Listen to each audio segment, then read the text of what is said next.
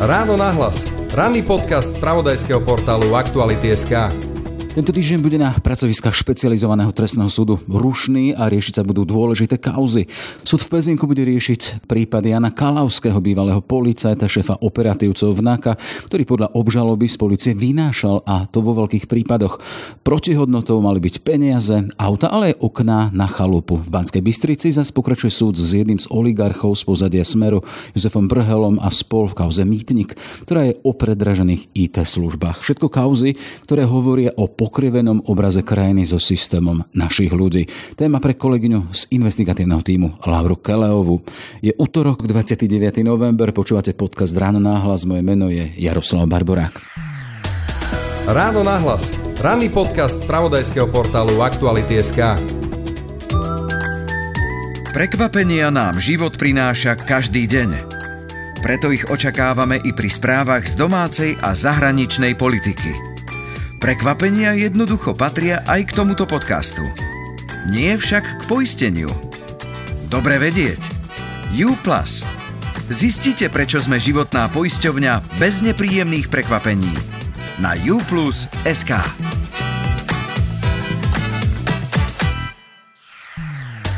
Počúvate podcast Ráno na hlas. Ešte raz teda veľké kauzy pred špecializovaným trestným súdom a Laura Keleova z investigatívneho týmu Aktualit. Pekný deň, vitaj v Ran na hlas.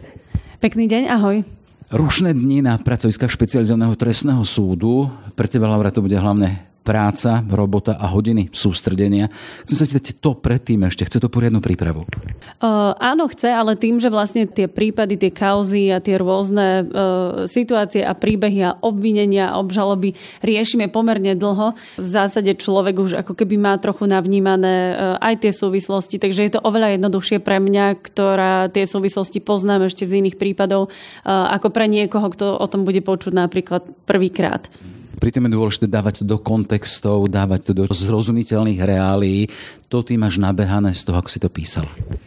Určite to je dôležité a myslím si, že tento prípad Jana Kaľavského o to viac, pretože Jan Kaľavský e, síce e, sa začína jeho kauza korupčná, respektíve o tom, že vynášal informácie, že zneužíval svoje postavenie ako policajný funkcionár, ale jeho postava a jeho neskoršie vlastne nejaké výpovede na inšpekcie rozbehli v podstate oveľa, oveľa väčšie kauzy. Uh, okrem iného teda aj známe stíhanie vyšetrovateľov Čurilu a spol teda vypovedal proti svojim kolegom a, a v podstate rozbehol alebo je významným, významnou súčasťou tzv. vojny v policii.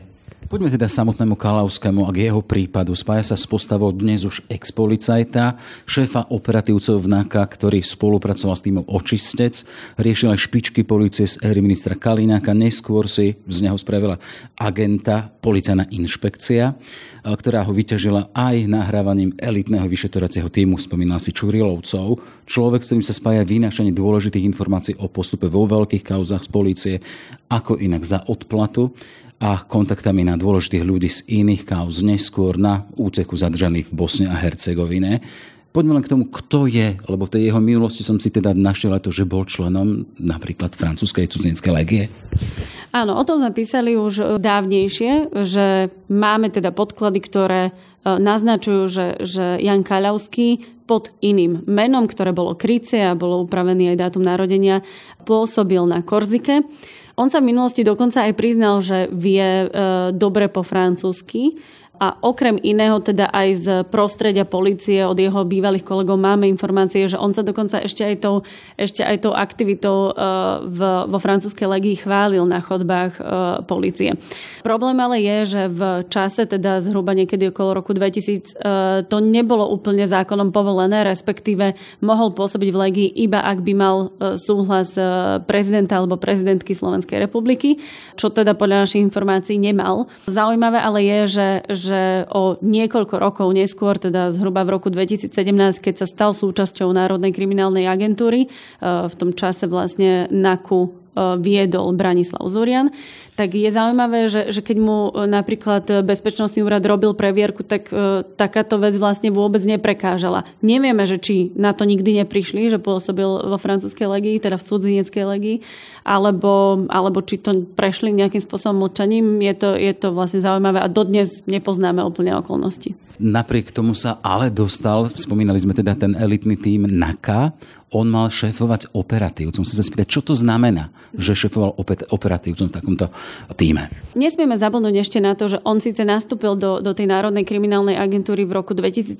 ale veľmi rýchlo, bez toho, aby mal nejaké ako predchádzajúce skúsenosti, uh, tak sa stal dokonca šéfom, ako hovoríš, týchto operatívcov. Čo znamená operatívec? To je vlastne samostatná ako keby zložka tej Národnej kriminálnej agentúry. Ide o policajtov, ktorí pracujú v teréne, nevydáme ich v nejakom akože klasickom policajnom oblečení, väčšinou sú v civile a chodia, majú svojich informátorov, zisťujú e, tie informácie, skladajú to dokopy a vlastne pripravujú ako keby to vyšetrovanie a posúvajú tie informácie vyšetrovateľom, ktorí už potom na základe tých informácií si opäť vyskladávajú nejakú mozaiku. Eh, je to veľmi rizikové povolanie v tom zmysle, že naozaj tí operatívci veľmi často komunikujú aj s rôznymi ľuďmi z prostredia, či už mafie alebo organizovaného zločinu. Čiže to nie je o tom, že by sa chodili rozprávať eh, niekam, ja neviem, s kvetinárkami a, a, a podobne, ale to je naozaj ako riziková práca, že sa stretávajú aj s ľuďmi z kriminálneho prostredia. Čo sa ale stalo eh, Janovi Kalavskému bolo, že podľa aj tých výpovedí, ktoré momentálne sú e, voči jeho osobe, ako by sa z Jana Kaľovského stal informátor práve pre týchto e, ľudí z kriminálneho prostredia. Takže nie on vyťažoval ostatných ľudí a posúval to e, svojim kolegom na NAKA, ale opačne z neho začali vyťahovať ľudia z kriminálneho prostredia informácie. Konec koncov je obvinený z toho, že vynášal informácie, že upozorňoval na, na rôzne chystané policajné akcie. Jeho dvorný teda e, údajne informátor, alebo teda kolega, kamarát Peter Košč e, dokonca mal informácie o tom, že, že príde po ňoho NAKA a nikdy ho vlastne už policajti nenašli. A podľa všetkého tejto informácie informácie išli práve od Jana Kaľavského. Takže e, skrátka, e, operatívec je ten, ktorý by mal získavať informácie a zdá sa, že Jan Kaľavský e, pracoval presne opačne. Dostanem sa k tomu, tam je zaujímavá otázka, že prečo sa toto stalo, prečo tak nejakým spôsobom pretransformoval vo svojom pôsobení. Ale chcem sa pýtať na jednu vec, teda bol členom týmu Očistec, čo bola vážna kauza, ktorá zasahovala do tých najvyšších poschodí samotnej polície, bol zadržaný policajný prezident, šéf NAKA, všetci tí ďalší znamená, že keď tam bol, mal dôveru. Čo sa stalo, že potom o tú dôveru prišiel? Asi sa nedá hovoriť o úplne všeobecnej dôvere, pretože aj keď sme sa rozprávali s jeho bývalými kolegami, keď sme vlastne pripravovali ten veľký článok profilový o tom, že kto je Jan Kaľovský, tak viacerí povedali, že Prípadalo im od začiatku zvláštne, že veľmi rýchlo postupoval v tej funkcii, až sa stal šéfom operatívcov bez toho, aby mal nejaké ako dlhoročné skúsenosti v operatíve prípadalo im veľmi zvláštne, že keď sa bavili o nejakých akože kriminálnych živloch, o ľuďoch z podsvetia, tak e, Jan Kaľovský často o 10 minút prišiel a už mal nejaké informácie. Čo znamená, že na jednej strane vedeli, že má asi zrejme dobrých informátorov, na druhej strane ho niektorí a viacerí by som povedala podozrievali z toho, že či tých informátorov nemá práve medzi ľuďmi, ktorých oni chcú vlastne vyšetrovať. Čo sa napokon aj ukázalo čo sa stalo a tá tvoja otázka, že, že ako je možné, že, že sa to preklopilo. Myslím si, že skôr to bola chyba na strane možno aj kolegov, respektíve e, ešte bývalého vedenia NAKA, že si nie úplne presne preverili, kto je Jan Kaľovský a že príliš dlho ho držali v systéme. Z toho, čo vieme aj z toho prostredia e, policie, keď začali mať vážne podozrenia, že Jan Kaľovský vynáša, respektíve, že tie jeho kontakty nie sú úplne košer, e, konec koncov e, policajti, vlastne jeho kolegovia sa dozvedeli aj o tom, že naozaj je v priateľskom vzťahu s Petrom Koščom, ktorý bol osoba, ktorú už vyšetrovali v tom čase, tak obmedzili tú komunikáciu s ním na úplne len nutné veci a začali riešiť veci mimo neho. Čo samozrejme Jan Kaľovský nechcel chápať a, a myslím si, že aj tak prejavoval akože podľa toho, čo vieme, taký nesúhlas, že ho obchádzajú. Čiže myslím si, že podcenili podcenili to, že kto je Jan Kalavský a s kým, s kým spolupracuje. Na pochopenie situácie tej jeho pozície bol kolega, s nimi spolupracoval a neskôr sa z neho stal agent opačnej strany policajnej inšpekcie, ktorá ho dostala do takejto pozície, že odpočúval svojich aktuálnych kolegov a tu sa chcem spýtať, prečo? Čo sa stalo, že takýmto spôsobom zlomili alebo použili? No, to je veľmi zaujímavé obdobie, ktoré sa nám podarilo ako keby rozlúskať až teraz v poslednom e, období. Minulý rok, na jar, keď vlastne inšpekcia už pracovala na, na ľuďoch v znakách, chcela nejako zistiť, že, že ako to tam celé funguje, tak e, jeden z tých prvých ako keby e, oslovených ľudí bol aj Jan Kaľovský. On na tú inšpekciu naozaj išiel, odovzdal svoj telefón, ale čo je zaujímavé, on nezačal ako keby vypovedať proti svojim kolegom, ale on sa zľakol a začal vypovedať najmä proti sebe. Teda priznal sa, že boli mu poskytnuté zo strany iného kolegu nejaké finančné prostriedky na kúpu nového auta. Že mu boli zo strany informátora Petra Petrova poskytnuté finančné prostriedky jednak na kúpu auta, jednak na nejaký servis auta, dokonca mu Peter Petrov alias Tiger, to je človek proste, ktorý je obvinený teraz z desiatok kauz, takže mu tento Peter Petrov zaplatil plastové okna na jeho chate nedaleko Žarnovice Čiže Jan Kaľavský ešte pred rokom a pol naozaj vypovedal aj o sebe. Čo sa stalo? Všetky tieto ako keby informácie, ktoré svedčili proti nemu, ako keby inšpekcia vyselektovala, o nich sa ako keby e, nezaujímala, teda hovoríme o tom týme oblúk a začala sa zaoberať len tým, čo Jan Kaľavský rozpráva na svojich ostatných kolegov. A potom ten príbeh už poznáme, to je to, že nasadili vlastne na ňo odpočúvacie zariadenia, on chodil pomedzi kolegov, zisťoval, doslova z tých e, informácií, ktoré sme mali možnosť vidieť aj v uznesení, ako keby navádzal tých svojich kolegov, že pamätáš, že takto to bolo, takto to bolo a oni ako úplne sa vtedy nechytali na tieto jeho hry a on v podstate chcel navádzať tých kolegov, aby, aby povedali čo najviac. Čiže zaujímavé je to aj v tom, že, že kým rozprával ako keby o sebe, tak ten tým oblúk to nezaujímalo. V momente, keď začal rozprávať o svojich kolegoch a, a hovoriť, že, že nepracovali úplne štandardne alebo zákonne, tak uh, toto sa tým oblúk uh, na inšpekcii rozhodol riešiť. Keď hovoríme teda o tých svojich kolegoch, ktorý nahrával, to je tým Čurilovcov, ktorí teraz sú poťahovaní stále. Chcem sa spýtať, vrátiť k tomu teda, že pracoval pre policajnú inšpekciu. Ako sa vysvetľuje postoj tej inšpekcie, teda, že v úvodzokách filtrovala informácie od tohto Kalavského? Vysvetlilo sa to tak, že keď e, kolegyňa Anna Maria Domeová s týmto konfrontovala či už Krajskú prokuratúru v Bratislave, alebo aj samotný ten e, tým oblúk, alebo túto časť inšpekcie, tak oni tvrdia, že oni v minulosti vyhodnotili e, Kaľavského výpovede a odstúpili všetko potrebné a čo uznali za vhodné ďalšej teda e, časti inšpekcie, ktorá, ktorá vyšetruje korupciu, respektíve ktorá vyšetruje Kaľavského. Len a len preto sa podarilo Kaľovského obviniť a teraz už vlastne aj, aj e, podať obžalobu, pretože iná časť inšpekcie získala informácie, bolo podané trestné oznámenie a vyskladala si ten, ten korupčný prípad Kaľovského samostatne. Uh, áno, určite by aj v minulosti pomohli samotné priznania Kaľovského, k týmto sa však vlastne do dnešného dňa, možno do zajtrajšieho, uh, oficiálne nedostala. Ale to vysvetlenie bolo, vysvetlenie Krajskej prokuratúry v Bratislave, že oni uznali za vhodné to, čo pošlú na, na špeciálnu prokuratúru a, a na tú druhú zložku inšpekcie. A jednoducho viac si my už môžeme len domýšľať, respektíve pokrčiť plecami, pretože tieto príznania Kaľavského oni nikdy neodstúpili tej inšpekcii a špeciálnej prokuratúre. Ale hovorím, tá si získala cez iné zdroje informácie a preto vlastne sa začína e, dnes ráno súd e, s Kaľavským, ale v skutočnosti bez Kaľavského. A tomu sa dostaneme samozrejme, ale toto, čo popisuješ, to je už sme na pôde akejsi tej mediálne nazvanej vojne v polícii. Absolútne, lebo e, nedá sa úplne racionálne vysvetliť, že ak človek v minulosti alebo pred rokom vypoveda nielen o trestnej činnosti svojich kolegov, ale aj o trestnej činnosti svojej, Nedá sa rozumne vysvetliť, prečo tieto priznania o korupcii neboli odstúpené nejakej zložke, ktorá tú korupciu rieši a to je špeciálna prokuratúra. Je to veľmi zvláštne a dúfam, že to teda minimálne generálna prokuratúra e, preveruje, prečo takýto postoj e, zaujala či už Krajská prokuratúra v Bratislave alebo aj tá, aj tá zložka inšpekcie, ten tým oblúk, ktorý vyšetruje Čurilu a spol. E, s Kalavským sa spája ten výmený v úvodzokách obchod s informáciami informáciami vynášanie z polície.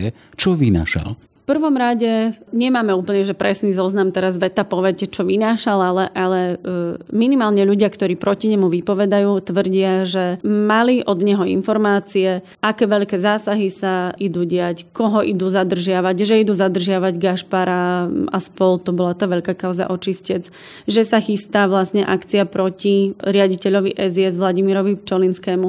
A koniec koncov vlastne aj Peter Košč, ktorý bol e, v priateľskom vzťahu s týmto Kaľovským, Zrejme vedel od tohto svojho informátora v policii, že sa voči nemu chystajú nejaké prípravy. Aj preto vlastne ho policia doma nikdy nenašla, tiež je na úteku.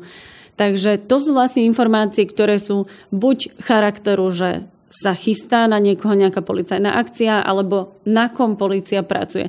Ono zdanlivo uh, tie informácie nemusia ako keby byť nejakého ako bombastického charakteru, ale pokiaľ ľudia z kriminálneho prostredia vedia, že o tohto sa zaujímajú, o tohto sa zaujímajú, tak jednoducho vedia, čo si doma upratať, ako sa na to pripraviť, alebo či si nezbaliť kufráne, odísť preč. Ilustráciu má vedieť to teda, že Tibor Gašpar bol už pobalený pri tom, keď prišla zásahovka pri hej? Áno, ale to nemáme ako keby presné informácie, že, že, že ten tok išiel presne Kaľavský a, a cez nejakých ďalších spolupracovníkov ku Gašperovi. Ale na toto bude veľmi zaujímavý práve ten, e, to hlavné pojednávanie a ten súd v Pezinku, e, že ak tam teda predvolajú osoby, ktoré svedčia e, proti Jánovi Karavskému, tak sa dozvieme ako keby oveľa presnejšie a konečne už aj verejne, e, o aké informácie malo ísť a, a v zásade, že, že čo bolo odmenou za ne. Spomínala si toho tigra Peter Petrov, výmenný obchod medzi nimi. Ak oni si vymenali informácie, čo s nimi mohol robiť ten Peter Petrov? Tak Peter Petrov eh, na jednej strane eh, je spolupracujúci obvinený v súčasnosti, čiže vypoveda, pomáha policii odkrývať naozaj neuveriteľné množstvo najmä ekonomickej eh, trestnej činnosti. Sám je ale teda stíhaný za, teda má to prerušené, ale, ale bol podozrivý z toho, že teda ovplyvňoval nejakých svetkov.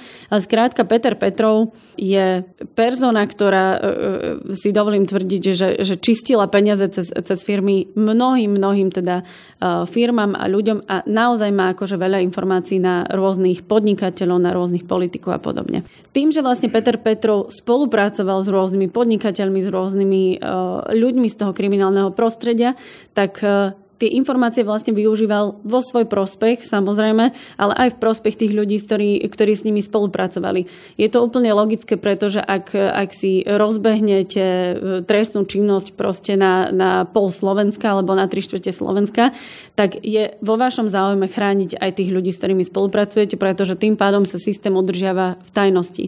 Peter Petrov ale na oplátku uh, vlastne s Janom Kaľovským si vytvoril akýsi kamarátsky vzťah až do takej miery, že vlastne s ním riešil ešte aj servisovanie auta, plastové okna na chate a podobne, dal mu, dal mu nový mobil tomuto Kaľovskému. Čiže naozaj si vytvorili taký nejaký kamarátsky vzťah, kde Kaľovský vynáša Petrovi a Petrov mu nejaké také akože malé službičky prepláca a v zásade na, na konci toho povie, že nechaj tak, to je dobré, to je, to je na mňa. Vy ste svojho času napísali taký článok, že koľko stojí mať svojho policajta, ne?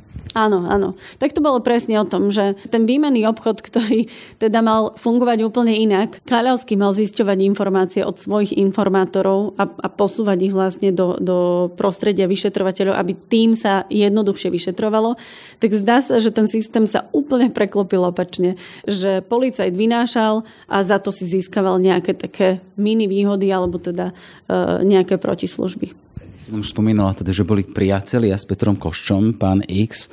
o ňom obhajkyňa pani Mišiková hovorila, ako bol podľa viedrenia svojej advokátky Mišikovej v minulosti príslušníkom tajnej služby a riadil viacerými riaditeľom. NAKA dokonca aj začala vyšetrovať podozrenie, že Košč mohol stať na čele skupiny ľudí zo SIS a politickej inšpekcie, ktorá sa údajne snažila sabotovať prácu týmu očistec okolo Čurilu ten vzťah priateľský medzi Kalavským a Koščom? Čo je za tým? Tým, že vlastne Kalavský niekde v zahraničí, podľa všetko v Bosne Hercegovine, je na úteku, tak sme sa vlastne nikdy ani od jedného z nich nedozvedeli, že, že čo to je za vzťah, kedy vznikol a podobne.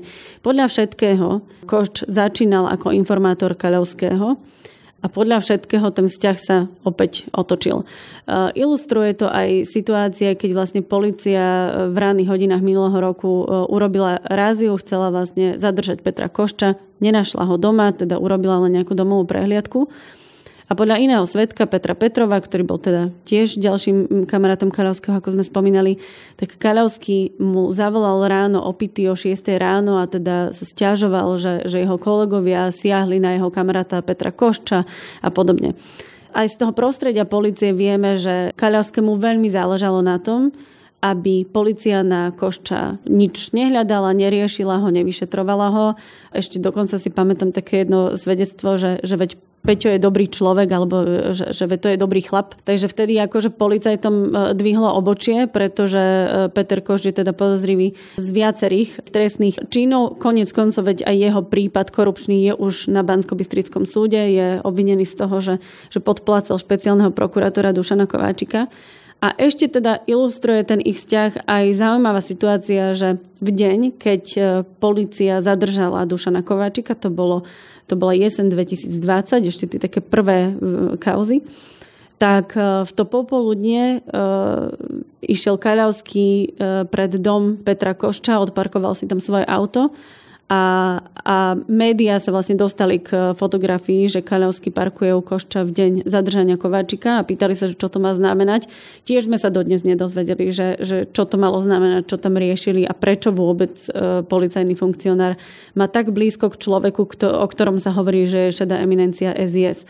Ale ak si to teda ako celé nejako vymaľujeme, tak vlastne Kaľovský bol informátorom pre ľudí, či už z prostredia e, blízkoho SIS, alebo teda nejakého kriminálneho prostredia, čo sa týka teda toho Petrova. A zdá sa, že tu jeho úlohu ako keby niekto podcenil a on sa zároveň precenil a, a výsledkom toho je, že vlastne je obvinený z korupcie, z, zo zneužitia právomoci verejného činiteľa. No a uvidíme, ako vlastne ten súd dopadne. Opakujem, Kaľovský je v zahraničí, je prakticky na úteku. Konalo sa proti nemu ako proti ušlému. Vypovedať je ochotný iba cez e, telemost a medzičasom teda zaujímavosť e, poskytol rozhovor e, plus 7 dní kde okrem iného povedal, že on je prototyp rovného chlapa a policajta a nikdy v živote žiadne úplatky nepotreboval, čo je ale v príkrom rozpore s tým, čo v skutočnosti povedal e, pred policajtami e, inšpekcia minulý rok. Čiže on sám ešte podpisom potvrdil výpoveď, že, že tie rôzne službičky príjmal. Takže je to zaujímavé, novinárka ho vtedy s týmito vecami veľmi nekonfrontovala. Uvidíme, že či sa vôbec aspoň toho telemostu dočkáme. Čo mu hrozí za toto vlastne? To je ešte predčasné hovoriť, lebo tam je ten výpočet vlastne rokov vždy závislý aj od toho, že, že či je to kombinácia nejakých trestných činov, či ide o, o, o závažný, obzvlášť závažný zločin, ale tak ako hrozí mu väzenie, to je poprvé. Po druhé, určite nie je pozitívnym signálom, že je na úteku, lebo v podstate ide o signál, že sa vyhýba trestnému konaniu. No a v zásade ako je to proste korupcia. Nedá sa to chápať ako nejaká len protislužbička, lebo proste keď sú to či už mobily, plastové okná alebo fyzické peniaze, tak jednoducho to sa nedá chápať ako nejaká protislužbička od niekoho. Uvidíme, ako to celé dopadne, ja som sama zvedavá, ale minimálne ide vlastne o človeka zo súčastí vlastne tej, tej vojny v policii, takže uvidíme, ako sa na to vlastne pozrie špecializovaný trestný súd. Sme uvádzali v úvode, je to obraz o tom, ako vyzerala policia. S tým sme spomínali tú kauzu očistec, v rámci ktorej pôsobil na začiatku. V akom štádiu je vyšetrovanie tejto kauzy? Alebo vyšetrovanie, no, e, koncovka nejaká? Tak kauza očistec, to je vlastne kauza, kde, kde sú obvinení Bodor, Gašpar a celá tá plejada tých policajtov, ktorí mali vytvoriť e, organizovanú zločineckú skupinu. Tak tá kauza momentálne ako keby zamrzla, pretože e, v momente, keď sa mala dostať na súd, tak sudca uznal námietky niektorých obhajcov obvinených a prerušil trestné stíhanie, skúmajú, či vôbec mohla špeciálna prokuratúra ako celok, ako inštitúcia dozorovať túto kauzu pretože na čele vlastne inštitúcie špeciálna prokuratúra je Daniel Lipšic, voči ktorému akože majú rôzni títo obvinení od Bodora cez Gašpara až po Hraška, Krajmera, Kováčika jednoducho výhrady k tomu, že ide o politické nejaké stíhanie a o politickú kauzu. Takže uvidíme, čo na to povie vlastne najvyšší súd, že či sa má alebo nemá pokračovať. A od toho sa vlastne odvíja aj ďalšia kauza, a to je známa kauza Súmrak, ktorá v týchto dňoch ako keby končí to vyšetrovanie Roberta Fica, Roberta Kalíňaka, Bodora a, a Gašpara.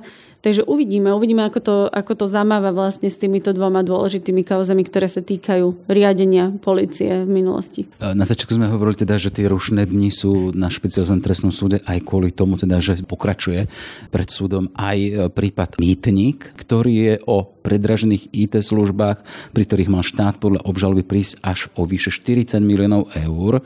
Zaujímavý aj preto, že pred súdom stojí aj jeden z mecenášov, či oligarchov z ekonomického pozadia, Ficovho smeru Jozef Brhel, čo sa mu dáva za vinu? Tak v podstate sú, sú opäť obvinení z toho, že ovládli celý IT biznis e, na Slovensku, že rozdielovali zákazky, respektíve príjmali za, za úspešné projekty nejaké provízie a v zásade toto sa úplne ako keby nerieši ako samostatná kauza, ale len na ilustráciu, že ako to malo fungovať podľa Imreceho výpovede Mubrhel ročne doplácal niekoľko 100 tisíc eur, myslím, že to bolo 200 tisíc eur ročne, aby bol nejakým spôsobom e, prezident finančnej správy lojálny voči systému.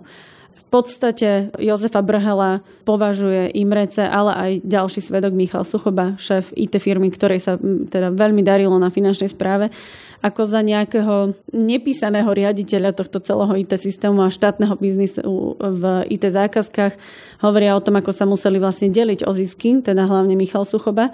Takže preto to bude zaujímavé, že, že si vlastne vypočujeme prvýkrát pred súdom a verejne, ako to malo fungovať. No a už vlastne bolo aj medializované, že v týchto dňoch je Imrece pod policajnou ochranou, pretože si v minulý týždeň našiel uh, sledovací zariadenie pod autom. Či to súvisí práve s, týmto, s touto jeho výpovedou, alebo či ide o formu nejakého zastrašovania alebo nevhodného vtipu, nevieme ale v zásade sú takto vlastne naplánované úkony a je to veľmi zaujímavé, že sa to práve udialo teraz. Hovorili sme o tých prípadoch, ktoré sú obrazom krajiny a systému našich ľudí. Na pretras prišli aj po zemetrasní, ktorým bola vražda kolegu Jana Kuciaka, investigatívca aktualít.